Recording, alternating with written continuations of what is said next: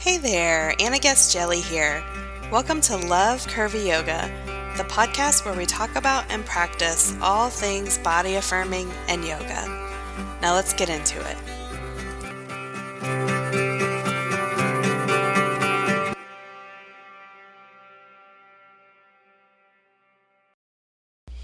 Welcome everybody. Okay, so you might have already heard the news. If you follow Curvy Yoga on social media or you get my weekly emails, but just in case you have missed it, I have a new book coming out next month. The book is called Curvy Yoga, Love Yourself and Your Body a Little More Each Day. And it's honestly still really surreal that this is happening, that it's coming out next month. But I'm really excited, also nervous, but mostly excited about you getting it into your hands. So stay tuned to the end of the episode. I'm going to be telling you about all the great pre-order bonuses that we have going on right now that I would love for you to get. There's also a link to more information about that in the show notes. For now, I want to talk about a surprise that came through the writing of this book. And before I get to that surprise, I just wanted to tell you a little story. So probably about five years ago, I don't remember exactly, but that feels right. About five years ago, I was teaching a class and I had a little Q and A portion. This was more of a workshop style thing. And one of the students asked me with all sincerity, how do you love your body? That's such a good question, because the how can often feel so out of reach. And when that question came, here's how I responded. I wish I knew. That's a terrible answer. I I don't know. I think I was unsure how to respond. And also, it's true that it's a complicated process. And I know that I went into some examples after that, but that was my initial reaction. And ever since then, it has haunted me because I've wanted to be able to give a clearer answer, something that people could hold on to a little bit, sink their teeth into, and I never really came up with one. I got a little bit closer over the years, got better at thinking it through, you know, experiencing it in my own practice, honestly, um, but never really had something where I could say, here's how I think it happens, and here's how you can actually try and bring it into your life in a concrete way. So through the process of writing this book, that still wasn't coming. And honestly, I wasn't trying to get it. Now, I was trying to explain it through the book, but I didn't really have an idea of like, I'm going to have a process emerge that I will be able to clearly explain. Um, I just wrote and didn't really get anything in terms of the process. You know, went through a ton, ton, ton, ton of different drafts. And then the very last draft, the process emerged. I feel like there's a life lesson in there. I'll let you figure out what that might be. So here's what it is. I'm calling it Curvy Yoga Practice. And it is the culmination of everything I have learned about how yoga and body acceptance work together through practice, both on and off of your yoga mat. It's a four-part process, and I'm intentionally using the language of four parts, not four steps, and process, because it is very organic. But it does have four parts and a process, because I think we do need that foothold that I mentioned earlier, something to hold on to when you're starting, because if it's too vague, then the, uh, then how do you get started? You can't. So I want to tell you about Curvy Yoga Practice because I'm so excited about this. This is really like the heart of the book and the heart of this work that we're doing here together, bringing it into your life. So I have an image that I had created of Curvy Yoga Practice, and there's a image, there's a, you know, example of it in the show notes. So you can take a look at it, but you can also maybe just follow along in your mind while I describe it. So it's a triangle, and the two sides of the triangle are yoga and body acceptance, and the base is practice. So practice is what ties it all together. Inside of that one triangle are four more triangles, one for each part of Curvy Yoga Practice, one for each component. And they all ebb and flow together. So we've represented that through some watercolor that really flows to create this process. So let's just get into it. Okay, so the first part of the process is presence. Getting present in your own body. I don't know about you, but I spend the majority of my time not present in my body. I'm thinking about what I'm doing, I'm projecting into the future, I'm dwelling on the past. Sometimes it feels like I'm doing all of those at once, which is probably not exactly true, but um, we spend a lot of time not present in our bodies. And I think that's especially true when you have any history of dieting, disconnection from your body for any reason, which, you know, I think pretty much all of us do. And so the first step is to get present in your body. And I mean this in the simplest way possible. Something that you can do in like five seconds. Feel your feet on the floor. Feel your bum on the chair seat. Feel the air entering in and exiting your nostrils as you breathe. Feel your spine lengthen. I think feeling yourself in contact with something else, maybe placing one hand on your heart, that's a nice way to go because it's simple. It gives you something to have a contrast with. So you feel the feet on the floor, you're feeling something, and that lets you get into contact with your body and your own experience.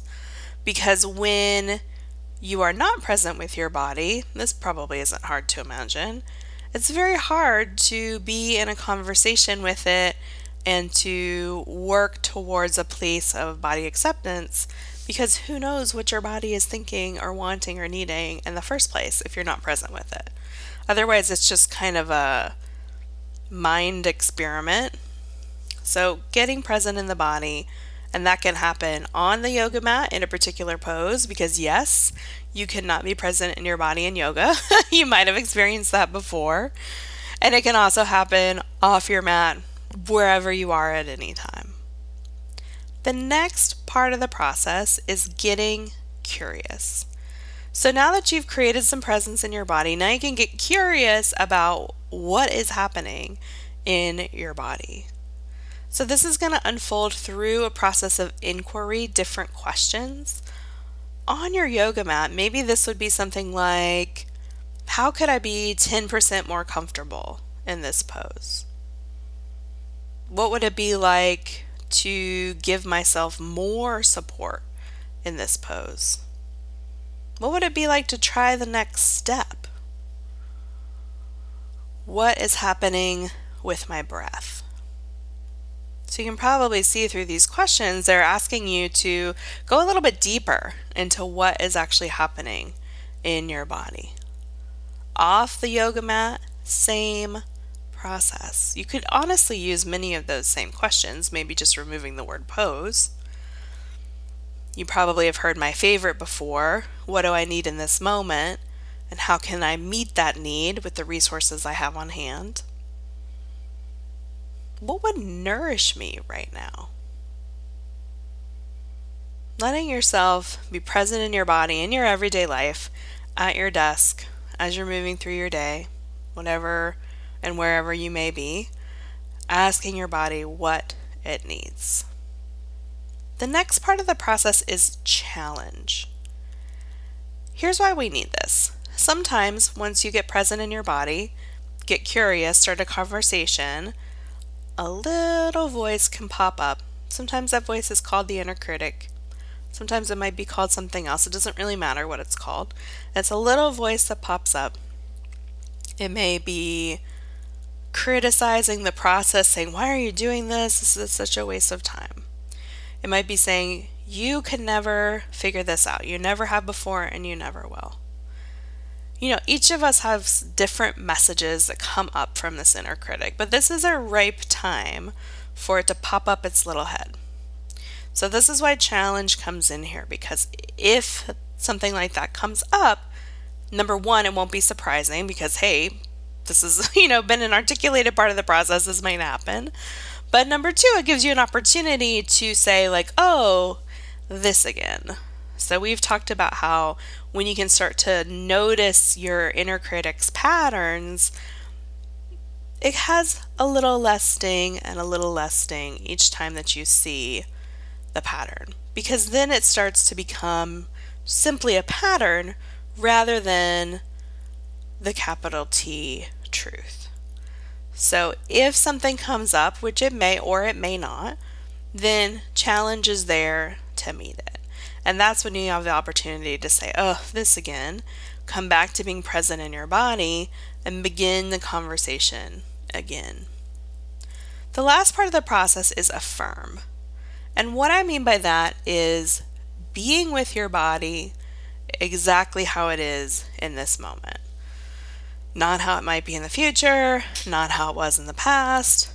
Right here, right now, letting yourself be where you are on the yoga mat in a particular pose, figuring out what is actually working for you in this moment. Same thing off of the mat. So if you're tired, you let yourself be tired. You figure out how to meet that particular need for rest or for energy, whatever it might be. And I'm using that language of affirm in the context of body affirming rather than body positive. The reason being, over the past several years, I've had so many conversations where people felt like body positivity was not for them because they didn't feel positive twenty-four seven, three sixty-five.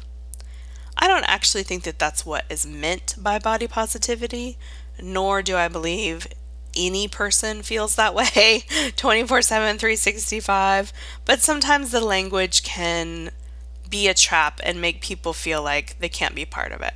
So I started using the language of body affirming to get around that a little bit. It's not about feeling positive or being positive, Um, forcing yourself to be positive all of the time, but about really being with the present truth of your body, whatever that is, and learning how to notice and meet your own body's needs. Because I think that that is really where body acceptance comes from. It's not being in a bikini twenty-four seven, it's not running through a field of rainbows. You know, unless those things are your thing. Um, but it is about being with yourself, being living in your body rather than spending all of your time thinking about your body. So for me, for years, I spent so much time, felt like all of my time, wondering, what is this person I'm talking about thinking about how I look in these pants? What is up with my stomach in this shirt? Why can't I, quote unquote, succeed at this diet? What am I supposed to be eating next? What does my exercise routine say for today? On and on and on. This is taking up, I would say, a minimum of fifty percent of my thought processes at any time, probably more than that, to be honest. And now, though those thoughts still come up from time to time, I spend a lot more time simply living in my body, noticing what it needs. Sometimes it's not, again, not like this is twenty-four seven. It's a ebb and a flow. I notice throughout the day. I don't notice throughout the day. It's a conversation and a process. So I hope that this will be something that is useful for you. It is, like I said, something to give you a little bit of a structure for when you need it. So if you're newer to yoga or body acceptance, especially how they come together, this could be something for you. Also, if you're not new to it, but you feel far away from it sometime. I know I feel that some ways sometimes, where I feel like, oh, I'm so disconnected from all of my practices. And this could give you a way back in. And then, again, it becomes an organic and integrated part of your life and experience. So I go into this much more in depth in the book, give a lot of different examples, stories from my life. The book is really an interwoven experience of talking about my story, Curvy Yoga practice, this four-part process I just talked about, and then also information for curvy bodies and poses. So there's a chapter about that more generally, and then there in the appendix I have selected about twenty poses that are commonly seen across all different styles of yoga, and I go into the curvy pose options for those poses, and then I also talk about how you can apply those options to other similar poses. And my hope is that that information will allow you to go into any class confidently, bringing that information with you, knowing that you can support yourself in your practice, whether or not you get that information from the person who is teaching the class. So I can't wait for you to get the book. Here are the pre-order bonuses. If you are listening to this in relative real time, they're happening from now through January the tenth.